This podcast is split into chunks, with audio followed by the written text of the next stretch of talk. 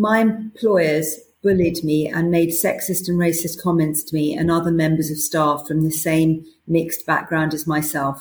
They commented on my religion and would say I'm going to hell because I don't believe what they believe. They failed my probation with no valid reason. Hello again, it's Munir Adam here, reaching out as always to all you busy frontline clinical staff working in primary care. But this episode, and the next one in fact, is of importance to everyone working in primary care, and some might even say to anyone working in the N H S. It's also a special episode, and it's special for two reasons. The first reason is it's about the extremely important topic of racial discrimination towards staff. So that's what the episode's about. Now, that's not to say that anything we've covered in other episodes is any less important, but racial discrimination, inequity, you know, that sort of thing, isn't the kind of topic you can always freely discuss, right? And I think it's really positive that such discussions are now being encouraged at various levels in the N H S. And for example, on this podcast, I can freely discuss this without worrying uh, about any repercussions, for example. And I ask you, was it always that easy to do that? Is it even easier to do it now in some places?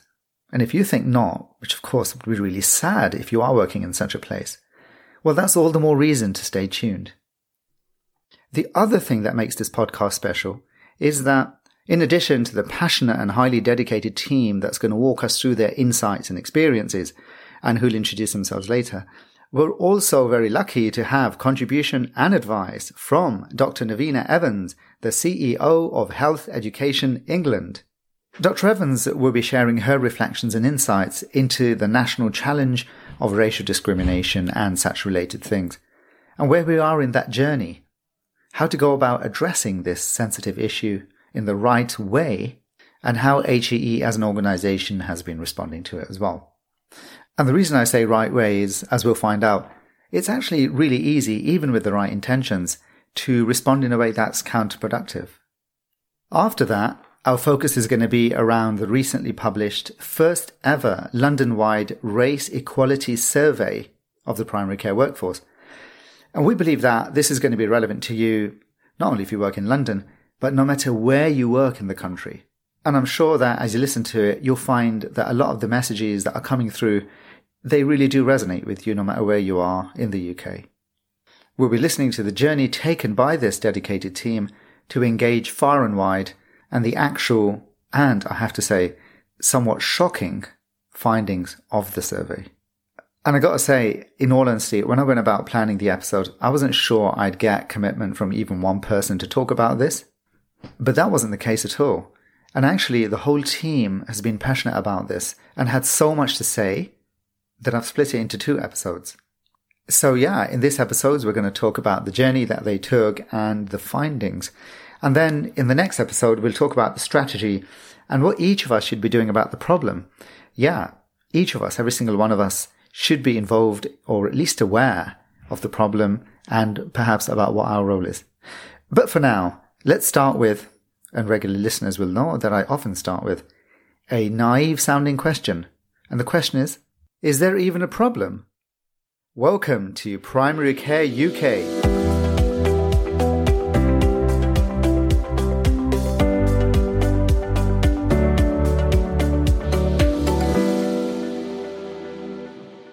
You heard a quote at the start of the episode, and that was read out by Naureen from the London team.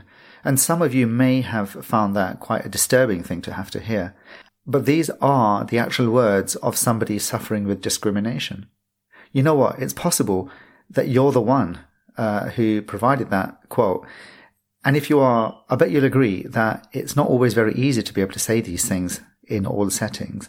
And I bet that you found it really tough and desperately needed support. And many other listeners as well will be able to relate to those feelings. You're not alone. And this includes Doctor Evans. So let's join her now. Okay, welcome Navina. Um, most listeners will already know who you are and your role as the Chief Executive Officer for Health Education England. And I'm really grateful to you for joining us because the thing is, having a C E O does help to emphasize the importance of the topic in question. And, you know, it clearly is an important topic. But I'm even more grateful because I know that the issue of race, inequity and related things means a lot more to you personally as well. And that you've been quite involved in various ways. And I've been lucky enough to hear a couple of things that you've done as well in relation to this. So it means a lot more to you. Why is that? Thank you for the question. This topic is really important to me on a number of levels. Uh, and I'm going to start with the, the sort of mega, if you like, level, which is about what the N H S means to me. So I am uh, an immigrant and I am a woman of colour. I come from another a, a country in the Commonwealth where when I was growing up, the N H S was like something amazing that, you know, we didn't have something like that in our country. Free at the point of delivery, fair to everybody to access, uh, and really high quality and uh, uh, the education that you get in when you're training, it's amazing. So it was something really amazing. And then I come along and I get to join this tribe, which is which is just unbelievable. I could pinch myself. And then I work, you know, I've worked for over thirty years in the N H S. And not only have I had a really rich work life, I also then have had the opportunity to become a leader and shape how things happen in the N H S.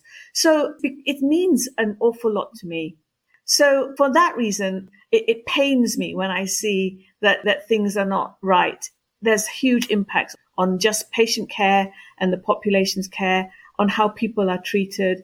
There's something about fairness. There's something about morality. There's something about the ethics of it. But we're really struggling. I'm also a taxpayer. You're a taxpayer. Mm. You know, we must get really good value for money. And inequity is wasteful. Not only is it wrong, it is wasteful.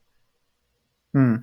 And it's great to hear when you mention the positivities of the N H S as well, which I often try to drive that message across. Yeah. It's great to hear that from you as well. And also that, well, there's always opportunities to improve.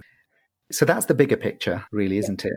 Yeah. Um, and I think that when people h- listen to you, they're, they're going to feel inspired uh, because if they're not native uh, English, but they might also think, well, look, she's been able to reach and get to a position of success and leadership, and therefore it is possible.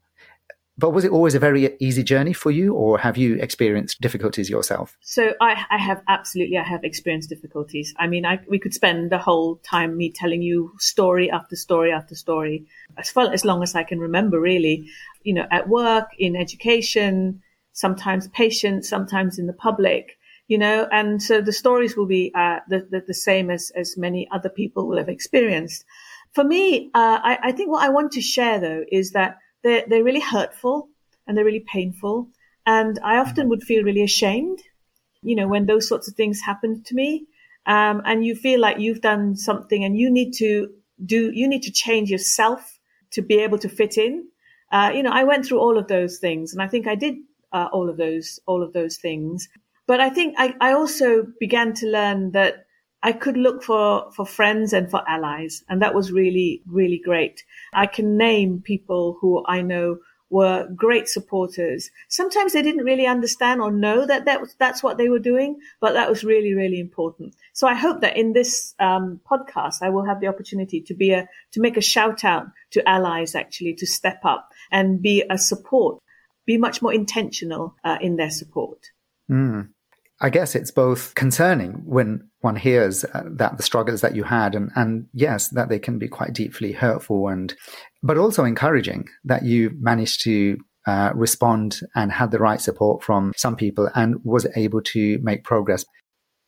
I wish I could believe that this is something where you're maybe an exception to the rule or maybe an isolated case, but that's clearly not the case, is it? It's quite a common pro- How much of a problem is it? Yeah, so I think I think it's it is much more common than we think. I think that people are more willing to speak up.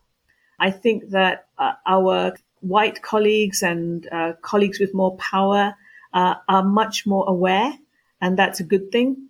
Um, I think social media has given people more of a platform and a voice, and it's more instant.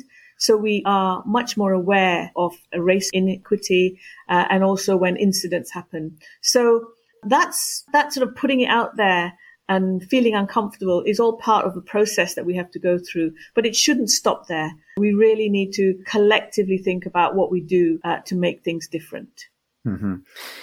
One of the things that surprised me uh, a little was when I heard that there wasn't a lot of data, certainly relating to primary care, that one could share to try and put numbers to this. Yeah. Can you think of any any figures, if, even if it's not primary care? Have, have you come across that, or has any work yeah. like that been done? So, I mean, look, we have had for some years now the race equality standard in the N H S, yeah, where uh, trusts collect data.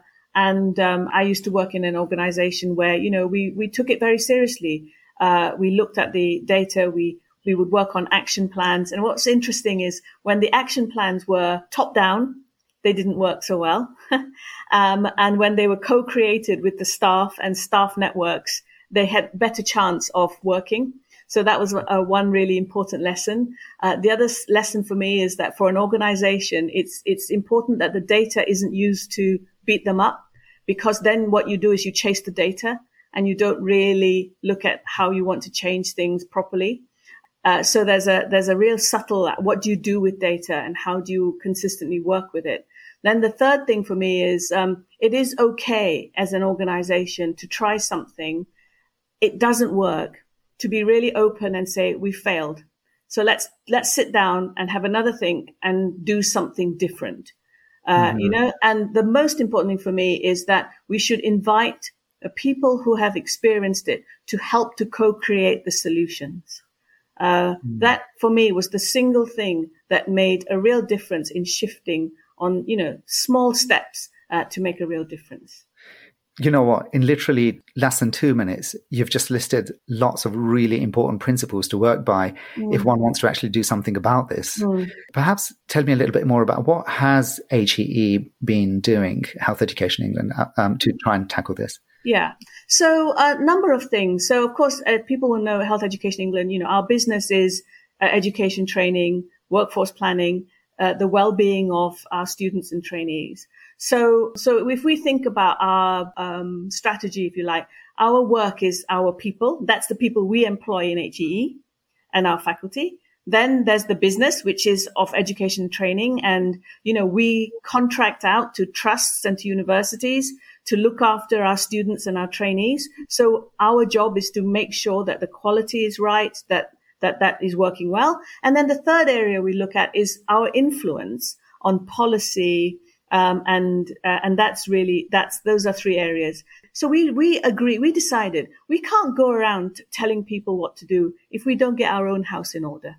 So we have to look at our own internally at H E E and have a, take a cold hard look and feel uncomfortable that actually we're not great ourselves. What inequity is there within H E E? So we have had a plan to try and address what inequity we know goes on even within our organization. Then there's also, of course, through the quality framework, and there's lots of steps that our um, postgraduate deans and our nurse educators uh, that we're building into the work that we do with universities and with trusts to try and improve and make people more aware of inequity that is happening. And then the third area, when I talk about influence, I'll just give you one example, which is the work that we're doing with all of the colleges, the Royal Colleges, if we're, if we're talking about doctors here. So, for example, one thing is we know about differential attainment. Now, it's a real thing. It's a real issue. So we are working with all the colleges. What are you doing to reduce differential attainment? Uh, with the G M C, uh, you know, what we work with them. What are we doing to address the fact that a higher proportion of doctors who are referred to the G M C are uh, from minority ethnic communities? And we do some really, we, we have to work in collaboration. The first thing is to, to, to first of all, stand up and be open about there is an issue. No need to make excuses. There is an issue. We want to deal with it. Um, and that's quite hard to do. There's the challenge of dealing with others who may have not been confronted with this in the past. And even harder to look at one's own self. I mean, as an organization, I mean, yeah. when you know that you might see something you don't necessarily want to, mm. and then to actually take a step and say, well, let's take this head on, um, is admirable. And you mentioned, yes, a lot of this has been about doctors. But of course, the worry is that the same information might come through when we start looking at other professions in primary care as well. Yeah. Um, unless the system is changed, it's going to affect everybody. Well, uh, listen, that's really amazing to hear. And we're going to be hearing a little bit more specific about one particular region that's been working on this, which again, I know you've been quite involved with as well, which is the London area. And of course, things have been taking place in other areas. And I think that when the leadership wants to do something about it, then people in different areas are going to step up and move forward in the positive direction. That's great. Thank you very much. We're now going to home into the situation in London. However, this is most definitely not a London-only problem. We're aware that some other regions have also undertaken similar initiatives, which is great, and that the issue is of nationwide relevance. London is but one example, and an important one at that. And I have no doubt that many across the U K will be able to relate to the messages that are being conveyed. And I also want to say that when nobody's done anything like this before, it can take quite a lot of planning and organizing and reaching out to do what this team has done. And so I make no apologies for spending a few minutes actually listening to the journey that they took before we actually come to the result. And I'm sure you'll find it interesting to hear that journey as well. So let's join them now. Okay, welcome everybody. It'd be great if you could start by introducing yourselves, maybe starting with Carrianne. Hi everyone, I'm Carrianne Green. I'm the Project Officer for the Primary Care School, H E London. Hi, my name is Sarah Swinfin. I am the Programme Manager of the Primary Care School, H E London. Hello, I'm Jonathan Sampson. I work for N H S E and I, the London Regional Team, uh, as a Senior Programme Manager for Workforce. Hi, my name's Naureen Bhatti. I'm a G P by background and I'm the Strategic Lead for H E uh, London Primary Care School for Workforce Race Equality. Okay, so uh, great to have you all on board. Now, London is uh, ethnically obviously very diverse. Uh, there's a lot of diversity in the workforce in the N H S for sure, and certainly in primary care. Medical students, G Ps, P As, certainly those I've come across in East London, for example. So Um, if it's so diverse already, I guess the question that's coming in my mind is, what's not okay about the system? Okay. Thank you, Munir. I'll kick off with answering that. Um, you're absolutely right. The N H S overall is incredibly diverse. About twenty percent of those who work in the um, in, in the N H S come from ethnic minorities, uh, compared to about thirteen percent in the country. But in London, we have probably the most diverse workforce of anywhere in the N H S, with forty to fifty percent of our workforce from ethnic minorities. And despite that, we know that ethnic minority staff continue to have a worse experience of their working life than their white counterparts overall. We know that from five years of R E S data collection.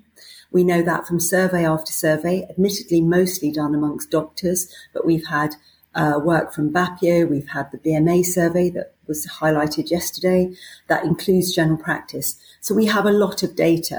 What we didn't have was, we we didn't have so much data in primary care, but we had a N E L pilot done in primary care a couple of years ago. We had a R E S pilot done in Lewisham. So we know that the picture in primary care is no different from the rest of the N H S, and that our colleagues from ethnic minorities um, are at a significant disadvantage in their experience of the workplace and in career progression. You mentioned R E S. I've heard of that in, in a document, I think. Okay. Yes, thank you. R E S is the Workforce Race Equality Standard. It's a staff survey that's been running for over five years.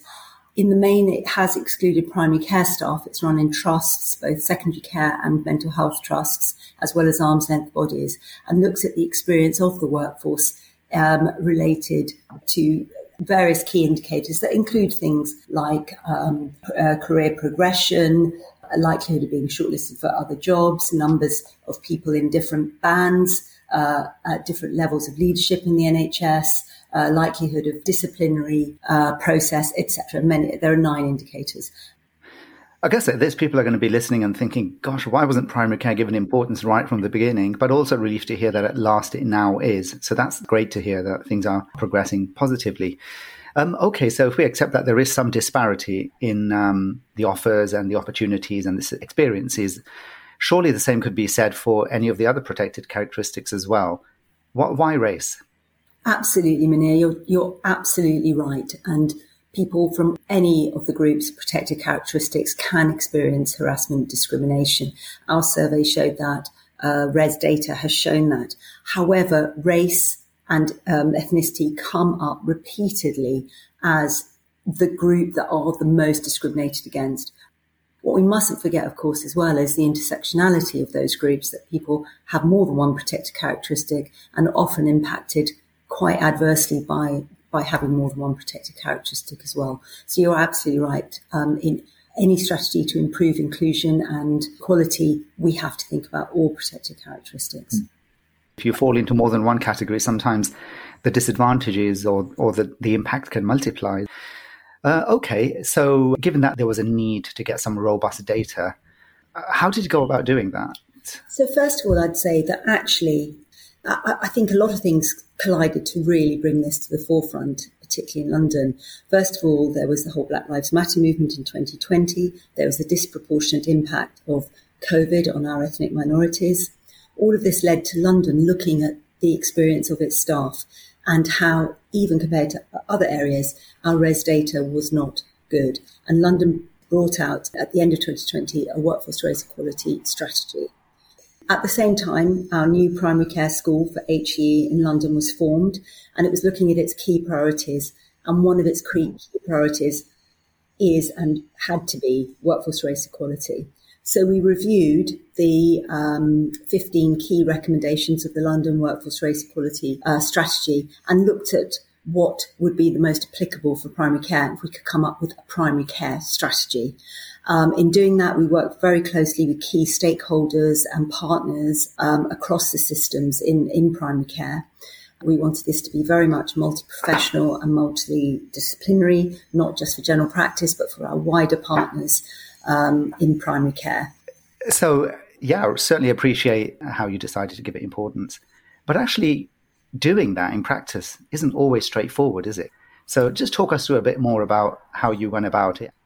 Um, thank you, Munir. You're absolutely right. And one of the things that's really missing in primary care is the data. We know anecdotally that, and why would our situation be any different from other colleagues in other parts of the N H S? But we didn't have the data. We knew from the two small pilots that I mentioned in London that staff from ethnic minorities were suffering from discrimination and harassment. We didn't know the scale of the problem. So part of our strategy was to collect that data. Okay, and at this point, I just want to take a break for a second and ask you listeners, if you had to go about doing this survey, how would you do it? Just think about it for a second. Nothing like this has been done before. In fact, something was done that didn't include primary care. So, you know, what does that tell you? And uh, let me ask you this as well. Have you ever found yourself deleting an email about a survey without even reading it? I know I certainly have. So getting people on board isn't really always that easy, is it? Especially if nothing like this has been done before. You're not really sure why it's being done, whether you trust the system, and you might think it's not going to make a difference anyway. So these are some of the challenges that they were up against, and it's just worth bearing these in mind. But let's carry on now. So, Sarah, I know you've been really quite involved in developing the strategy. Um, yes, thank you, Munir. So we started by establishing a R E S in primary care um, working group for London. Um, and Naureen already mentioned, you know, sort of engaging, you know, key and relevant leaders in the system to be part of that group. And we we started off with actually a survey amongst the group so we could establish um, what people thought would be best in regard to the work streams that we first focus on for primary care in relation to R E S. So we wanted to make it as sort of a democratic process as possible, and we wanted to make it, you know, uh, as collaborative as possible and, and a joint vision, you know, to sort of really engage those stakeholders from the beginning so they would be very much part of the whole journey and really support this strategy and really make this strategy work. And, and how was that, Sarah? Did you manage to get engagement? Yeah, absolutely. I mean, from the stakeholders, you know, as part of this group, I mean, we had we have um, L M C, N H S E and I, Uh, H E E, we have um, a whole matter of sort of clinical and non-clinical representation um, in the group. We have um, the N H S E I um, Equality and Inclusion team as part of that group, committees like optometry and dentistry and pharmacy. So, yeah, I mean, there was absolute engagement from the beginning, you know, without a doubt in that sense. And all were very, very keen and interested to be part of this process and to really begin to establish this strategy for primary care. You know, that's so reassuring to hear, because I have to say sometimes um, it's very easy to get apathetic about the whole process and negative about it and then not get engaged. Yeah. Um, it sounds like people really do believe that one can make a difference and was with you from the start. Yeah, I think that was ge- absolutely the general consensus. I mean, I think there was always certain barriers and certain challenges and, you know, maybe possibly some doubt. I mean, I don't really want to say the word doubt, but, you know, there is, it does feel like a big mountain to climb. But generally speaking, no, people absolutely on board, you know, more than willing, you know, passionate about making a difference and making, you know, working life better for, you know, our sort of black and ethnic minority colleagues in health. Mm-hmm. Okay. Uh, so you went about the strategy. How long did all of that take before you had something that you could then act on? Well, it only took a few months, to be honest. I mean, we started in March and we had a sort of a good first draft of the strategy established around June, July. Mm. And we began to sort of act on that. And then that then our survey came about, which, um, you know, my colleagues will talk about in more detail um, in the autumn. Yeah, but then again informed the strategy. So it didn't take long at all, actually, to get up and running. As long as the will was there, then everything becomes easier.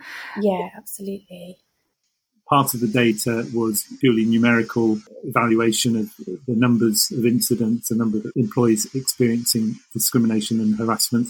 Uh, but most powerfully, uh, we also invited participants to describe uh, some of the incidents that they'd actually experienced. And, and that... Uh, can make uh, quite uncomfortable reading for all of us, because it describes very describes very distressing situations and circumstances. Uh, and I think that has uh, really enabled us to present not just the raw numbers, but some real human uh, voices behind those experiences as well. Hmm.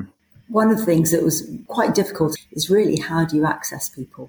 You know, say a general practice, how do you go and ensure that not just the G Ps, but Uh, nurses, allied health professionals, and indeed all our admin staff and our receptionists? How do you make sure that they are all surveyed? Absolutely. This is the kind of topic where if every single person would have something to say about it. Mm. But yeah, go on, carry on. Yeah, I think um, the survey was It was really important for us to, you know, get all professional groups in primary care involved in the survey to make sure that we identify and address all the issues that are happening. Um, so it was an anonymous online survey. It was all for primary care, including the like dentistry, optometry, pharmacy, and it was open for seven weeks. But it was advertised as well through all different meetings, newsletters, social media platforms. We went through every avenue we possibly could to kind of kind of get the message out there. And it was all through like different meetings as well, different board groups and different organisations from H E, N H S E and I, um, training hubs, E D I leads. So it was really important that we kind of got everyone on board to kind of share this. Um, and we also got it endorsed as well by Navina Evans, the Chief Executive of H E, mm-hmm. and Area System Leads. We had some challenges within the survey and some limitations as well. I think one of the main challenges was linking with some of the professional groups, including dentistry, optometry and pharmacy. Um, so we actively tried to kind of find one of those contacts. Luckily enough, we had one contact for each professional group within the working group. So we use those avenues to kind of get the message out there. They supported with their dissemination of the survey. So we had some limitations around the time that we was doing the survey. Um, at the time, there was other surveys happening as well. So that's a big one. It was during COVID. Um, and I think accessing primary care can be hard. Like, it is a limitation in itself, I suppose. Thank you for reminding us about the rest of primary care as well, because I have to say, being in primary care in general practice, I, you know, I tend to, that's what I see it as. But of course, optometry and dentistry and so on, these are all very much just as important. But with all of this hard work going on, I'm now eager to hear a bit about the exciting bit, although I'm also dreading it somewhat. What did it show? So we had a thousand, over a thousand respondents to the survey, uh, which broadly calculated at about three percent of primary care workforce. Uh, three percent doesn't sound very much, but I think a thousand was quite a significant uh, milestone as far as we were concerned. I think that really represented a lot of voices uh, across all professional groups. And also, I think we had data from general practice that showed that the respondents by age, gender and ethnicity were very broadly representative of uh, the wider workforce. The, the broad results showed that half of our respondents said that they've experienced discrimination and harassment of some form or other. Half? fifty percent? Yes. Well, forty-nine percent, but I think we'll... Oh, that makes it a lot better. Gosh, that but that's terrible. Yeah. So, and, and thirty percent, thirty percent of the total respondents said uh, that they'd experienced uh, discrimination and harassment on grounds of their ethnicity or race from patients.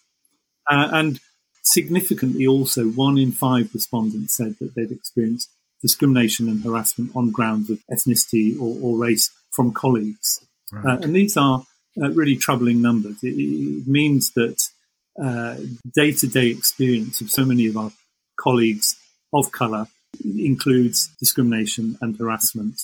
Uh, two-thirds of the incidents uh, were described as subtle or underhand. I, I think the expression might be uh, microaggressions. Some some of the anecdotal commentary from, from the respondents was that in some ways it's more difficult to respond to those subtle digs uh, because because because they are subtle. Uh, perhaps uh, they're unintended.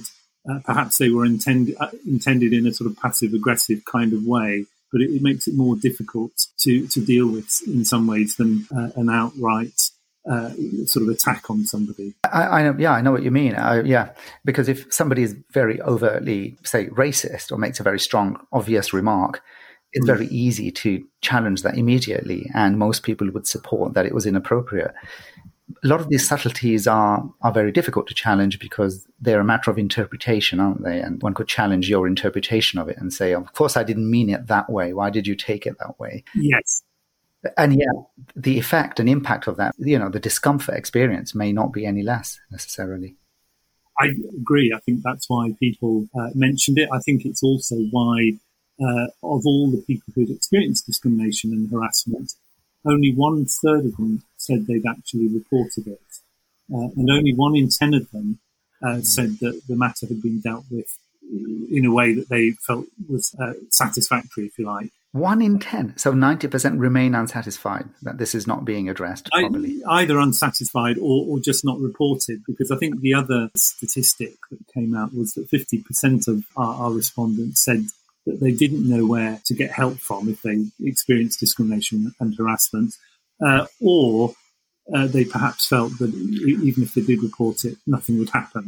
So I think we're seeing a picture where the numbers of reported incidents are, are the tip of the iceberg, mm. really, and that there is a sense that people are holding back in their day-to-day lives, uh, either because they're not sure where to turn or, or because even if they did uh, raise their concerns, they, they wouldn't feel confident that it would be dealt with. This is really important, Munir. You know, if we look at the results of the B M A survey yesterday, which was only surveying doctors, but this will apply to our whole workforce, seventy-five percent of those who experienced uh, discrimination had mental health problems, distress, anxiety, depression, um, and half of them are con- considered other options, considered leaving the N H S. This is a real recruitment and retention issue. This is at a time when clearly we need to recruit and retain as much as we can to meet the needs of patients. And a lot of things are being done to try and address that. And yet here's an obvious one. And thankfully, something is being done. The statistic that Naureen mentioned around people considering alternative options, that came out in our statistics as well. So twelve percent of our respondents said uh, they'd either left uh, a job or were considering leaving their current job Uh, because of their experiences. I was just going to add as well, I know that Naureen mentioned about the sort of mental health issues that were also expressed in the survey, but there were there were also a couple of mentions of suicide um, as well, which I think is quite important to highlight, because actually it is such a such a sad thing to hear that someone feels like they get to that point where they feel that hopeless about it all. My goodness. So these are people who actually said they would consider killing themselves. Yeah. Because of the racism that they're, or, or the discrimination that they're experiencing. Yeah, I think that's sort of ongoing low-level discrimination, you know. Yeah. In a moment, it would be really useful to hear some examples, perhaps, um, anecdotes or stories from people who have experienced this. But are there any other key points? Not that I'm not necessarily looking for any more. I mean, this is quite enough to, you know, wipe a smile off one's face. But so, Munir, I did um, review the paper earlier on today. There is a lot of data in there, and I think mm. if if you feel it would be helpful to give uh, include a link to that in the description for people to re- resort to. Yes. It may not be um, the lightest of reading, but at least, but it's an important topic that we all yeah. need to know about. Uh, so I would encourage people to uh, follow those links. Okay, so what sorts of things did people actually say? One of our receptionists was called the N-word by a patient, and I witnessed this patient assault other receptionists by throwing something at them and shouting. I was distressed by this incident, but more deeply distressed by what I perceived as a lack of leadership and action taken by my practice. The junior practice manager arranged removal of the patient. However, not a single partner spoke to myself or any of the receptionists involved. I am regularly told by patients that there are too many Indians in the N H S. Other people don't have a job since your lot arrived, and all opticians are Pakis now. Colleagues stand by and say nothing. Oh, disbelief. As a minority group nurse and a woman, I have experienced discrimination and harassment throughout my career. I had moments when I had to call a colleague to chaperone while I was carrying out care, as I was scared of being with this patient on my own. These exper- these experiences have definitely impacted me. It has reduced my confidence, my willingness to help others, and has made me question my career as a nurse. I'm now studying for a different career now. You've just given me four examples of totally unacceptable situations. Please tell me they were the only four. You've just you've just picked out four cases that clearly stood out, but everything else wasn't so bad. Seeing that I was being treated differently compared to my colleagues made me feel as if my feelings and opinions were not worthy. Discrimination makes me feel worthless and sad that I have given so much, uh, yet not been appreciated. Having senior persons who are all Caucasian in a position to make decisions relating to racist incidents or behaviour is not fair. There is a blatant lack of knowledge about what equates to racism and how it affects an individual. This consequently affects how the whole situation is resolved. Situations like this should be presented to a more ethnically diverse group, making it fairer. I will not even try to summarize this episode because, well, for one thing, Naureen beautifully summarized some take-home points for us. And secondly, each of you will have taken away something different from it. Perhaps you learned a few things. I certainly did. Perhaps you feel angry or upset or even guilty, dare I say. Let's face it, none of us are perfect. And this episode wasn't about blaming anyone, but about awareness raising.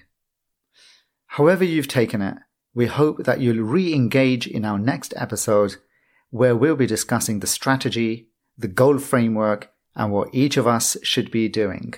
This is a really important topic. Do join us next time. But for now, that's all we have today. We hope that you're finding this podcast informative and educational, and that it helps us develop as a primary care community. Do send us your feedback and suggestions, and you can use the links in the podcast description and on social media. I hope that you keep well and keep safe. And let's end with a further quote from somebody who has been experiencing and suffering discrimination. Thank you for listening, and do spread the word. At G P practices, there is no transparency on how staff are treated and why they leave. The G P partners have ultimate control, and as such, the culture becomes very tight-knit. They will not address behaviours from individual partners, even when this is quite clearly discriminatory. We need independent help.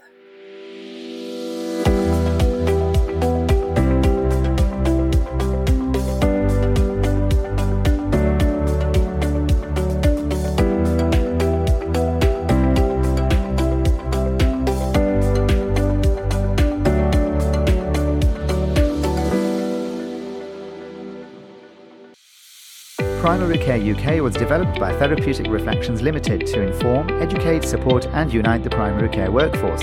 Specifically, it is not for the general public or patients. All information and advice contained therein is time, location and context dependent and is general advice only. No guarantees are provided with respect to the accuracy of the content.